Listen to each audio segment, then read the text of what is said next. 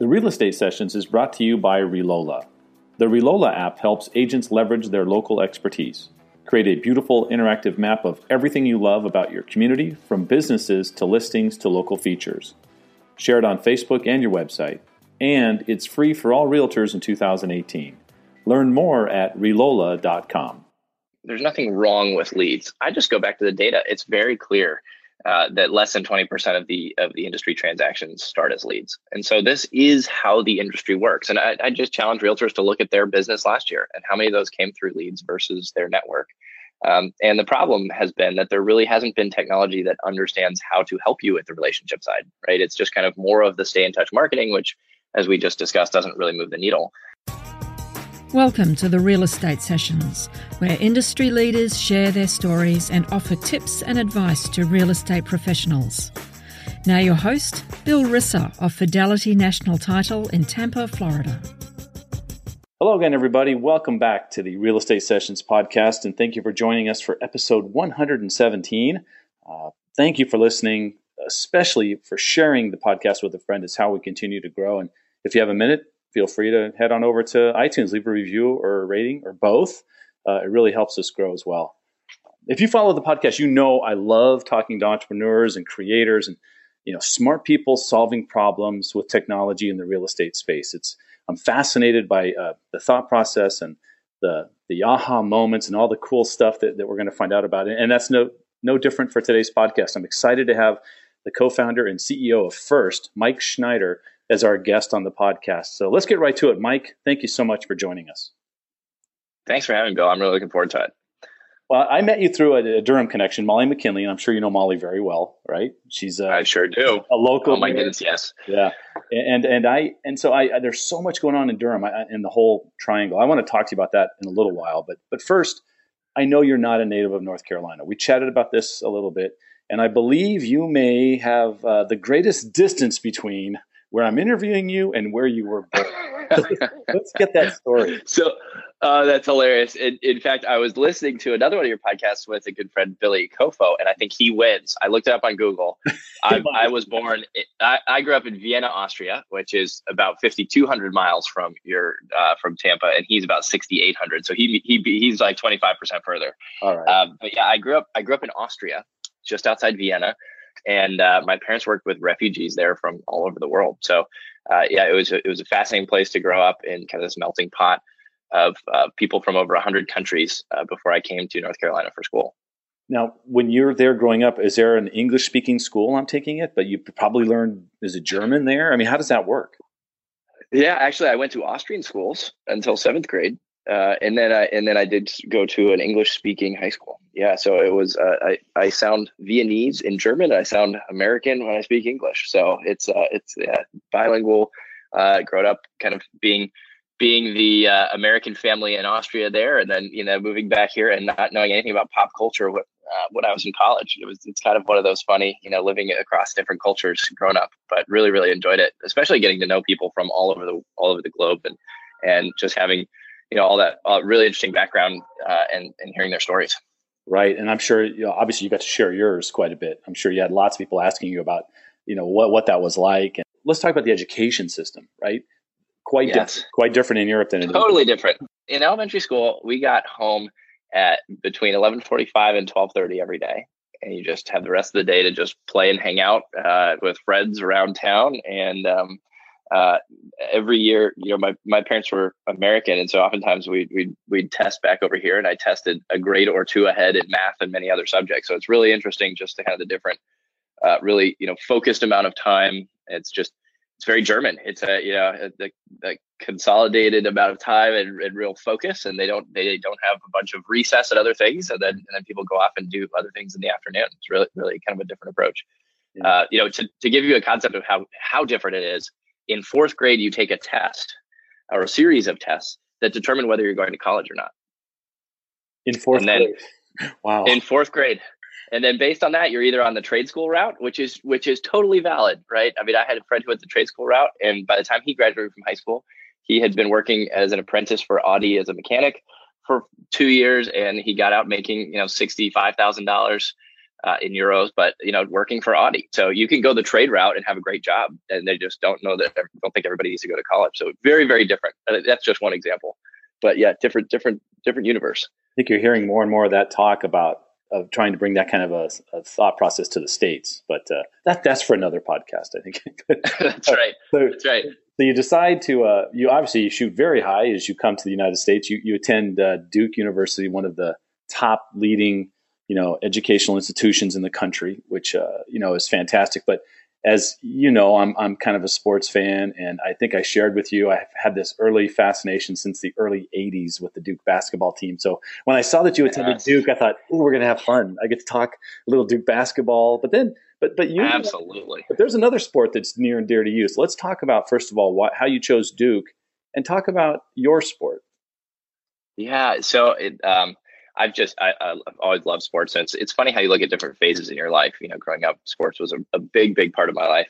Um, so I, in Austria, you all, everyone plays soccer, but I became uh, fascinated with baseball, and and played baseball there. And again, there everything is very focused. So uh, by the time I was in high school, I was playing in a in a men's league and traveling around Europe playing baseball with you know former D, uh, you know, double A, triple A players who had, you know, kind of never made it to the pros, but decided to go over to uh, to Europe and play there and kind of be player coaches. And so, um, you know, I, I, played growing up, and then uh, that actually did factor into my decision in terms of college, which is which is funny looking back. Um, uh, I was deciding, you know, this is uh, that's funny story. Rewinding, uh, you know, deciding between uh, Stanford and Duke, and Stanford had the number one baseball team in the country at the time, so I knew there was no chance I was going to get any playing time. Uh, I had a couple different, you know, coaches, you know, recruiting, so to speak. You don't you don't get recruited very much from from Austria. You don't get seen a whole lot right. uh, that were kind of D two and D three. But uh, I, I, really loved uh, loved Duke on many many levels, and uh, decided to go there, not having an offer, uh, and then I ended up walking on. So I was one of two walk ons uh, over the three years I was there. So that was that was a lot of fun. I didn't see a whole lot of playing time, but it was just awesome to be around, you know, Division One uh, sports team. So I really, really enjoyed that. I mean, yeah, you're ACC. I mean, I mean, just, I mean, I can imagine the travel and all the different teams you got to see and some really, you know, really great teams in that conference, right? Yeah. I mean, it's, just, uh, it's, it's a phenomenal level of baseball yeah. and, you know, a couple, couple teammates in the pros now. So yeah, it's a lot of fun. That's cool. I'm, I'm just going to guess you're, you know, all about, you were part of Camp K, you attended, you, were, you were Cameron crazy. Tell me you were, you were involved in all that. Oh my goodness! So I yes, we were tent number six. A lot of people, you know, just see Cameron Crazies on TV. What they don't realize is that the first tent in in Kville usually goes up the day after Christmas. So before people are even back on campus. Um, and so yeah, I can't I camped out for two and a half months. You know, you've got this dorm that you're paying obscene amounts of money for, and uh, you're sitting in, in, a in a tent, rain, snow, or shine, uh, for two and a half months to get into the UNC game, and we're you know on the second row. So yeah, huge Duke basketball fan. Wow. So there's you know, mo- most people know, even non-sports fans are pretty aware of the fact that UNC and Duke are eight miles apart from Chapel Hill to Durham, and it's one of the it's got to be one of the biggest rivalry rivalries in all of sports. And every time I talk to somebody that went to Duke or or or, someone who's a Tar Heel, there's always a story. There's something that happened. I'm just guessing you got one you can share on the podcast.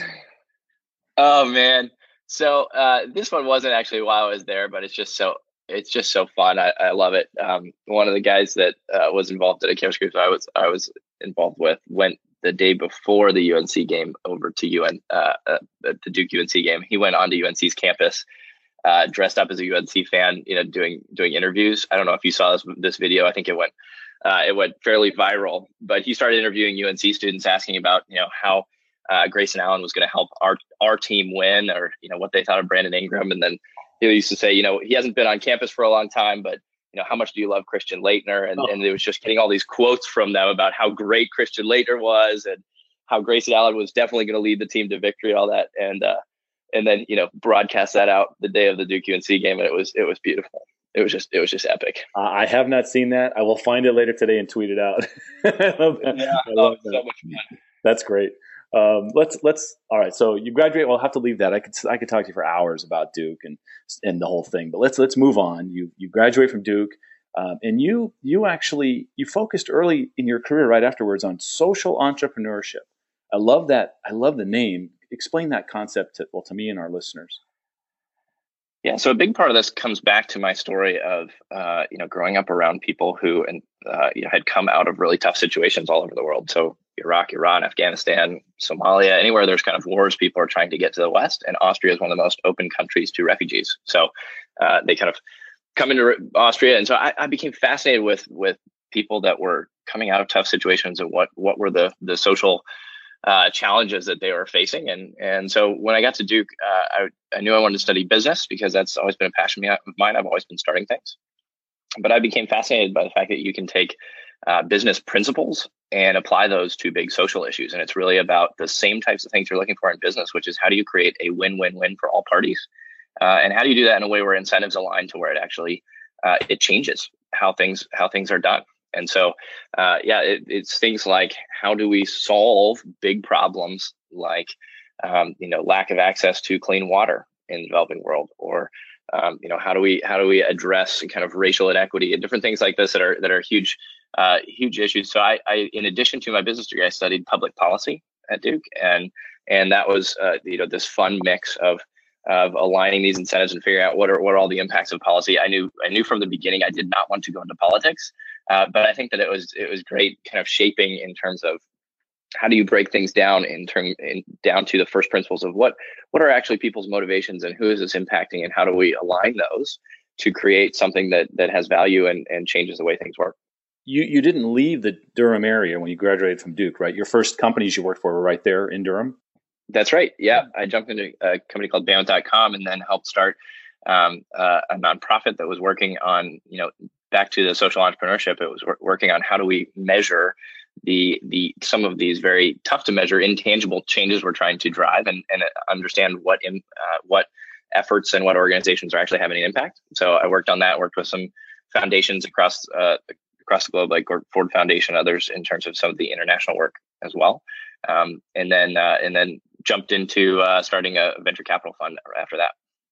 So you now call Durham home. Uh, it's where you've been now since you've graduated, and I had the opportunity. My my son was actually uh, in Durham for about six months a couple years ago, and an unbelievable downtown area. And I'm sure that Raleigh and Chapel they all have kind of the same thing. Talk about just what's happening there in the Triangle with in the startup world. Yeah, it's been really exciting. You know, when when I first came here um, uh, as a freshman at Duke, uh, much of Main Street was boarded up. And now it is this thriving ecosystem. There's over 300 uh, tech startups uh, just in Durham, um, and uh, a lot of big companies moving in, high rises going up, and uh, a lot. It's just it's just it's come alive. The the appreciation on real estate has been unbelievable. You know, all the way through the through the recession, it not only stayed flat, but it kept going up. So if that tells you anything mm-hmm. in terms of how uh, how vibrant this area has become, it's been it's just been really fun to see and uh, Durham has this kind of unique, quirky uh, aspect to it where we had we were named the you know foodiest small town in the country because every everywhere you turn there's two or three new kind of uh, you know independent restaurants going up, and so it, it's a it's a really unique unique spot. We've got the Durham Performing Arts Center, which was named the number one uh, Broadway venue outside of New York last year. So I think there's a there's a lot of kind of arts and and food and culture that's that's coming together in Durham. So it's becoming a really interesting place to grow a, a tech company uh, our office, our first office, was in a Google-sponsored tech hub here in Durham. There's there's six of those across the country, um, and uh, you know we're starting to recruit more and more people from San Francisco and New York and other places who have you know uh, been successful in their careers and now want to get back to kind of a, a southeast uh, lifestyle, but still work at high growth, exciting tech companies. So I, I, you know I think the next five years are going to be even faster growth than the last five. Wow. And aren't you right across the street from uh, the Durham Bulls Stadium? We sure are. yep. Another national championship last year. I mean, it's unbelievable. Uh, uh, that's one of the best AAA ballparks. So yeah, we try to get over there really for uh, as much as possible. Yeah, I, I got got a chance to attend a game there and, and really enjoyed the experience. Nice. Yeah, it's very cool. I'll tell you, I tell you, it does make me miss being on a, baseball diamond. And every now and then I go, how many hours did I spend on a baseball diamond? That's on, almost unbelievable if you start doing that math. Right. So anyway, yeah. Well, let's let's move forward to what you're doing now. This this is really exciting. I've had a chance to to look closely at, uh, at what what your new company First is doing. Um, you're the co-founder and CEO of First, and I guess really my first question is just how was First born? Yeah, that's a good one. Um, you know, uh, Yeah, exactly. And where'd the name come from? I joke with my co-founder that was just the first name we, we could think of. Very good. Um, you know, uh, you know, first was born. I, have always had a passion for real estate. So uh, one of the other parts of of my story is, uh, you know, uh, going to Duke. I actually had to, you know, pay my way through Duke. Uh, my my parents working as you know uh, counselors and other things uh, overseas didn't have a whole lot to contribute to that, and so uh, I actually started businesses while I was in undergrad uh, to pay my way through, and I've part of that was also also in real estate, and so I've I've always I've always loved the asset class of of you know of something there's something amazing about the physical aspect of, of a building. It's so different than investing in stocks and, and other, pieces of that. And through all of that i got to know a lot of real estate agents who became really close friends. And and you know as i was building businesses and and working on some of the operations i was always curious you know how they were running their business. Um, and working at the investment fund that i was uh, that i was at you know started getting at you know pulled into a lot of the kind of cutting edge of, of technology and one of the investments we made that that did very very well um, was a platform that Microsoft and Amazon and others were sending work over to to train their algorithms. So that was my my introduction into the data science and uh, and artificial intelligence world. And I just became fascinated by the fact that the next wave of artificial intelligence, you know, the, the first wave, you know, you have you have you hear about AI bots, you know, beating chess masters and then people at Go and all these things that are kind of frivolous, interesting, but but not really you know life altering. Uh, I think the next wave of AI, if you kind of read everybody who's on the on the forefront of that, is actually going to be reworking you know how we work and the workflows and and different industries. And for me, that's a really exciting opportunity. Not to you know so many people use the word disrupt as if we're going to just cut out huge swaths of of of, uh, of the workforce i think that this is going to be a new industrial revolution of productivity as we bring really powerful um, different types of, of artificial intelligence alongside key roles to where you know we're going to unlock all kinds of new jobs and new levels of productivity that are going to be great for for those uh, for those industries. So to put it you know in a in in kind of the buzzwordy uh, language of, of venture capital what we've been building for the last you know two and a half years and from day one was a vertically targeted solution that's built from the data and the and the intelligence up to really help uh, increase how productive agents are in generating business. So my my co-founder and I, before we started the company, sat down with not just the 20 or 30 realtors we knew, we sat down with over 100 and we just we just walked through you know tell us about your business. We just listened. What are all the areas of your business uh, that work that don't? Um, and we we really wanted to be solving a number one pain point. And what we heard from over 90 of those 100 was two things I don't know where all where my deals are coming from. I.e., I don't know if I'm going to do two deals next month or four deals or one deal. Um, and uh, and you know, leads have increasingly become frustrating, uh, and it and it's hard. It's uh, you know, the quality is going down, and costs are going up, and uh, and so you know, I'm kind of the the the I'm, I have to go run my business day to day, and then somehow I have to find time to grow my business. And so we really honed in on that one that one piece of uh, we can actually make people three or four times more productive at winning business uh, with some of the technology that uh, that we had already been prototyping. Uh, and so that's that's our, our core focus is just to help agents be more productive at winning business uh, faster and in, and through relationship, which we think is one of the, the crown jewels of real estate.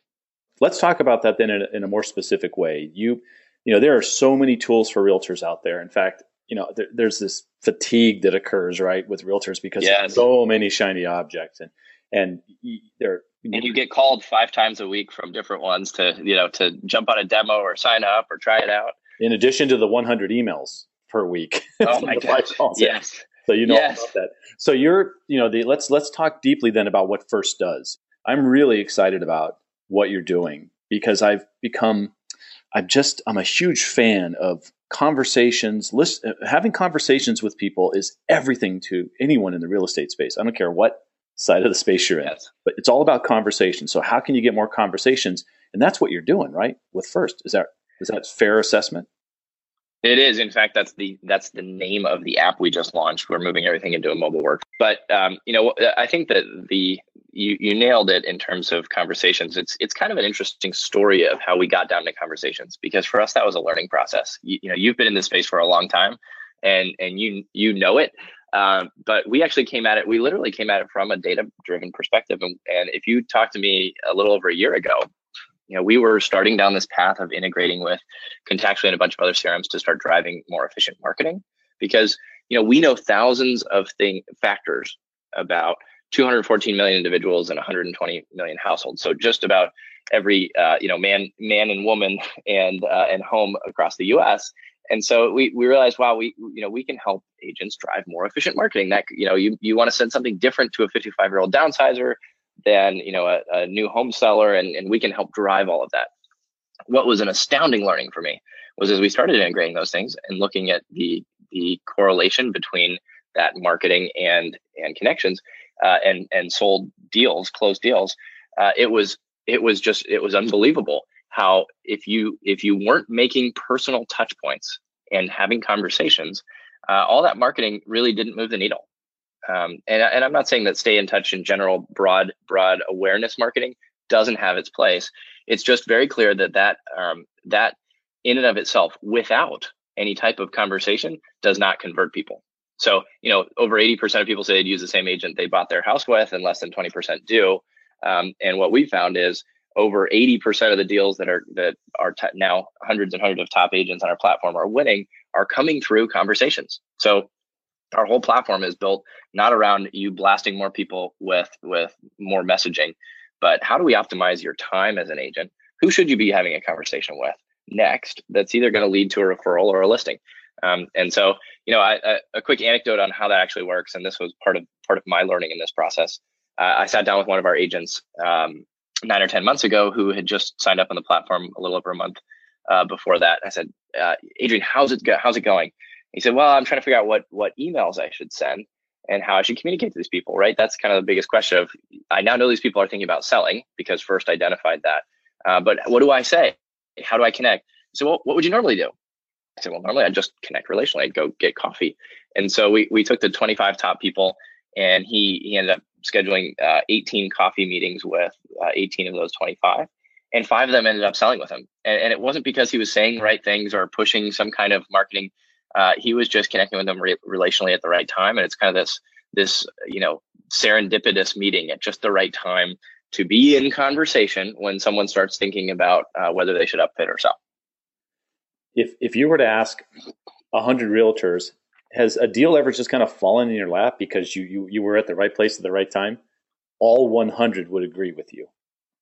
So, right. so they know this experience. You're just saying we can help you create more of these. That's it. That's right. Yeah. That's exactly right. And the other part of that is uh, if, if I turn around to the seller or the consumer and I think about the realtors that I know, you know, there's really no email message that another realtor or postcard that another realtor could send me that would that would break the relationship I have with those two. Right. But if another realtor starts, you know, spending time with my wife and helping her think through as we're looking at schools and all these other things, that realtor could actually win our business. Does that make sense? Yep. So, you know, it's like unless you're building relationships, you know, and the so the problem becomes for top realtors, I can't do that across 500 past clients and thousands of people I, I have connections with. And that's exactly right. But if we can make you four times as productive in the in the time you do have in having conversations, uh, we think that's that's not only the best way to run your business. Uh, we actually think that's that's reinforcing your core asset as an agent, which is your relationships. So don't let anyone else you know get into your moat of those relationships and, and build that relationship with my wife and talking to her about schools when you could be having that conversation because you know we're thinking about selling as, as I've said before, I love this philosophy, and it's it's how I talk to realtors when I talk to them in my role with Fidelity. But there is definitely there are people out there who would look at what you're doing and say that's ridiculous. That's just not going to work long term. They're very you know you're very contrarian when it comes to a lot of these other um, yep. CRM providers, lead generation tools. How do you respond to that? Yeah, you know, I, I think that uh, there's nothing there's nothing wrong with leads. I just go back to the data. It's very clear uh, that less than 20% of the of the industry transactions start as leads, and so this is how the industry works. And I, I just challenge realtors to look at their business last year and how many of those came through leads versus their network. Um, and the problem has been that there really hasn't been technology that understands how to help you with the relationship side, right? It's just kind of more of the stay in touch marketing, which as we just discussed, doesn't really move the needle. So I think I think you, there just hasn't been a way to invest in and get in winning more, particularly listings on that side. You know, we in internally one of our one of our marketers always jokes that leads don't list because when you look at number of listings that come from you know from online leads, it's just very very few. So I think we do have a bit of a contrarian view. I think the other part of this is that you know as people invest more in the competing on marketing and lead gen, uh, I think that I think it's going to become much harder for realtors to compete on that because you've got Redfin and Opendoor and lots of others are going to start spending hundreds of millions of dollars uh, in each of these markets um, trying to, and they are built using the same types of models that we are. In fact, some of them have asked us to use ours, and we say no, we're, we're actually helping realtors, um, not necessarily the disruptors, uh, but they're going to be using a lot of the same tools, right, to to get ahead of with with marketing and messaging, and they have a differentiated offer. So if you think about Opendoor's marketing versus you as a realtor to a cold outbound lead, you know, you, you you're it's going to be a lot harder to compete on that level. I think that um, that the the flip of that is that other industries are starting to realize that relationship actually is important. It's a competitive advantage. I think real estate's known that for 30 years, and uh, it would be a shame to lose that in trying to compete on on marketing that we're ultimately going to lose to some of these larger players. Um, I think that there's a there's incredible value to the the agent who has incredible local knowledge, um, and and that you know we're ultimately as a consumer you're looking for a trusted advisor, and so relationship is really a feature of this industry. It's not it's not a bug. So I, I think that uh, I think that as an industry, we need to double down on the relational side um, and worry a lot less about the leads. I'll be using that quote all over the place. You don't mind, do you? No, of course not. Let's. I, I, one question that really, you know, we'll get geeky for a second. I've got some people to listen to the yeah. podcast that are super geeky. I like. I know that Facebook and Google know everything about me. They they know yes. my net worth. They know the cars I like, the food I eat. They know everything. And yep. I get it because they're this they're these massive billion dollar operations and they have access to all the social data, public data, they merge it all, they buy other sources. I get it for them. Yep. How does a startup tap into that same kind of data? Because you've got to have the same sort of information to an extent, right? Yeah, no, you you nailed it, uh, and that's part of the reason that we, you know, our venture backed startup, we have about three and a half million dollars of data flowing through our system. I actually met with the uh, with the group that leads Facebook's uh, ad targeting. Have you ever done like a, a, targeted ad on Facebook where you're picking and building an audience? Um, uh, uh, here's the sad news, Mike. Realtors insist I teach them how to do that. So there you go. So you you walk everyone through it. So when you pick age groups and price rate, all that, mm-hmm. that's feeding from two of the same data providers that we use. So I met with their team and I was like, hey, let's let's compare notes on what you guys are using, and we are using the exact same two large broad-based data providers that Facebook does. So all that data actually is, you know, stuff that they're buying the same way that we do. Now they have a ton of data about your relationships, and I don't even want to think about how much they know about us from our pictures, et cetera. Right. Um, but you know, the, we're in an interesting world where a lot of this data is available, and I think in in real estate, from a geeky perspective, we have some of the most interesting uh, data science opportunities because the end goal is to win a you know a transaction which is publicly available right so the fact that we know the result uh, and so one of the things that's fun for us is, you know, we can take your, you know, we can take Bill Risser, you can take your Gmail and sync that and look at everyone. You know, we we have some amazing technology on the back end that's matching those people to property, all that stuff. So we can look at look at how many people transacted and and whether or not you won those deals, right? And so our models are we're building models not just about when people are going to move, but what does your relationship with them look like from you know from all of your communication and and what types of things and what types of connections now as we look at that across thousands of agents and hundreds of thousands of people over years, uh, what actually does lead to transactions. So, you know, the, the fun part for me is three or four years from now, when a new agent signs up on First, the entire platform will be uh, will have been trained by thousands of top agents, uh, and you'll be able to take advantage. You'll be able to get the the improvement in your you know in in return on your follow up from all of that being trained. So I, I think that's the fun geeky new wave of software is that it's actually going to learn and get better with every user, which is crazy. And others will call it scary. I'm sure you've heard that many times when you when you Yeah, well, here's what I like about it though is we're building this for real estate agents. And so if you think about the stranglehold that Zillow has, you know, most of the agents I sit down and and you know I, again they're providing a huge value. It's it, it's been hard to grow your business without you know spending on leads. So there's a huge value there. I don't ever want to hear me just bad mouthing other companies. I think i'm very i love uh, what they built. But at the end of the day you're paying you know 20 30 sometimes even 50% of your commission if you do the, the math on how much you're, you're paying for that that business. Mm-hmm. and uh, and and you have to keep paying that every year. It just goes away. So i i'm, I'm really excited about the fact that this platform gets better and better with every agent and it's also reinforcing your the asset of your network right that they can continually produce And those investments in relationship, it's like it's like compounding interest. Um, because the more you invest there, the more you know that returns in, in referrals and actual conversion on people are selling in your in your network. So I I, I think it's um, I think it'll be fun to think to see this as you know potentially driving the most transactions across the industry in five or six years as we as we start to scale it up, and it, and that's something that that realtors have in their you know in their control as opposed to having to pay for every lead. Right. Realtors don't aren't the best at kind of preparing for retirement.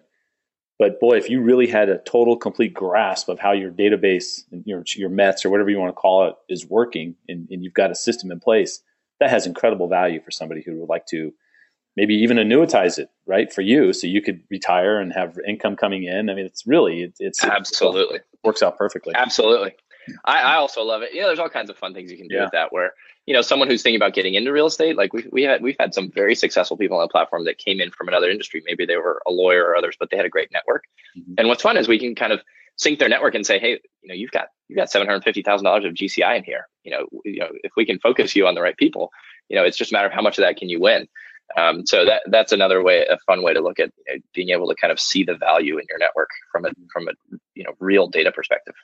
You you do a lot of presentations on the topic. I think you, you mentioned you're going to be at Inman Connect in New York for the Hacker Connect event, correct? Yep. Yep. That's right.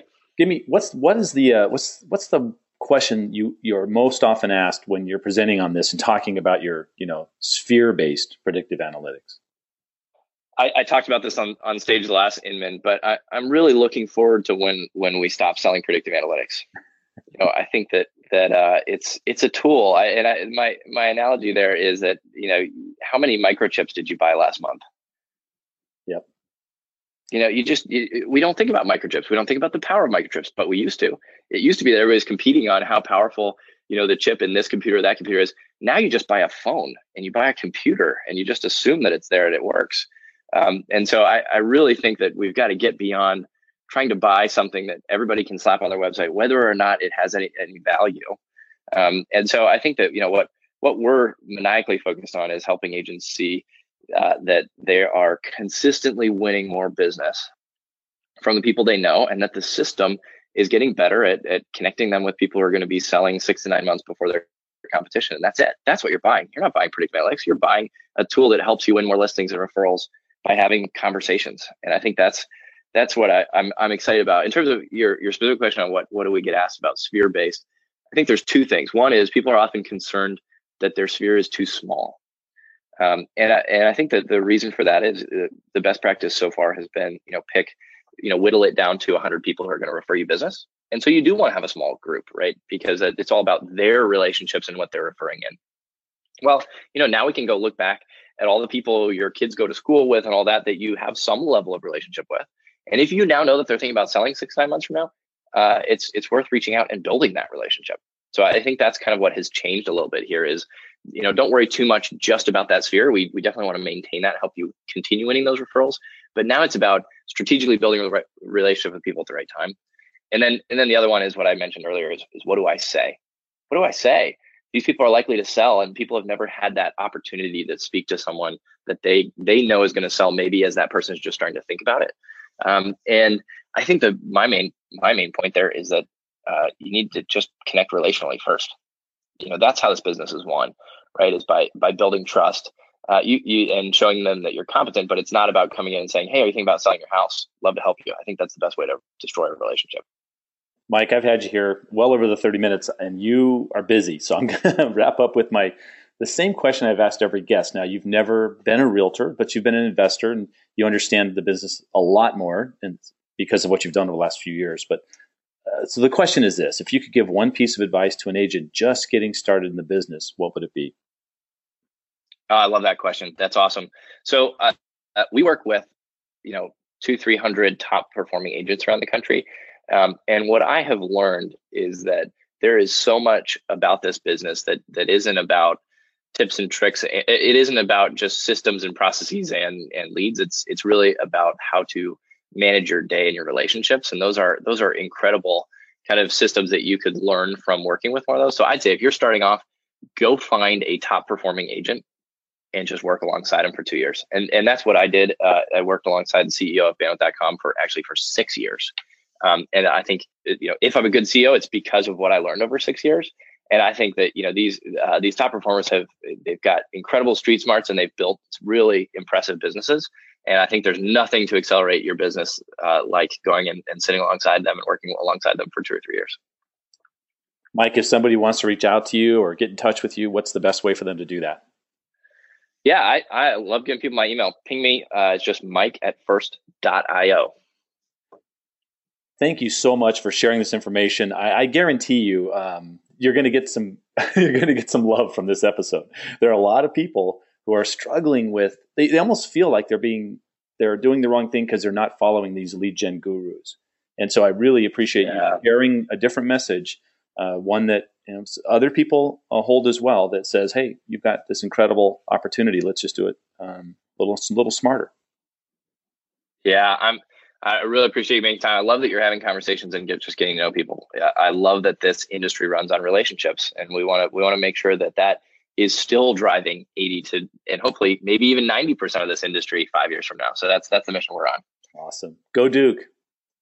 Go Duke. See ya.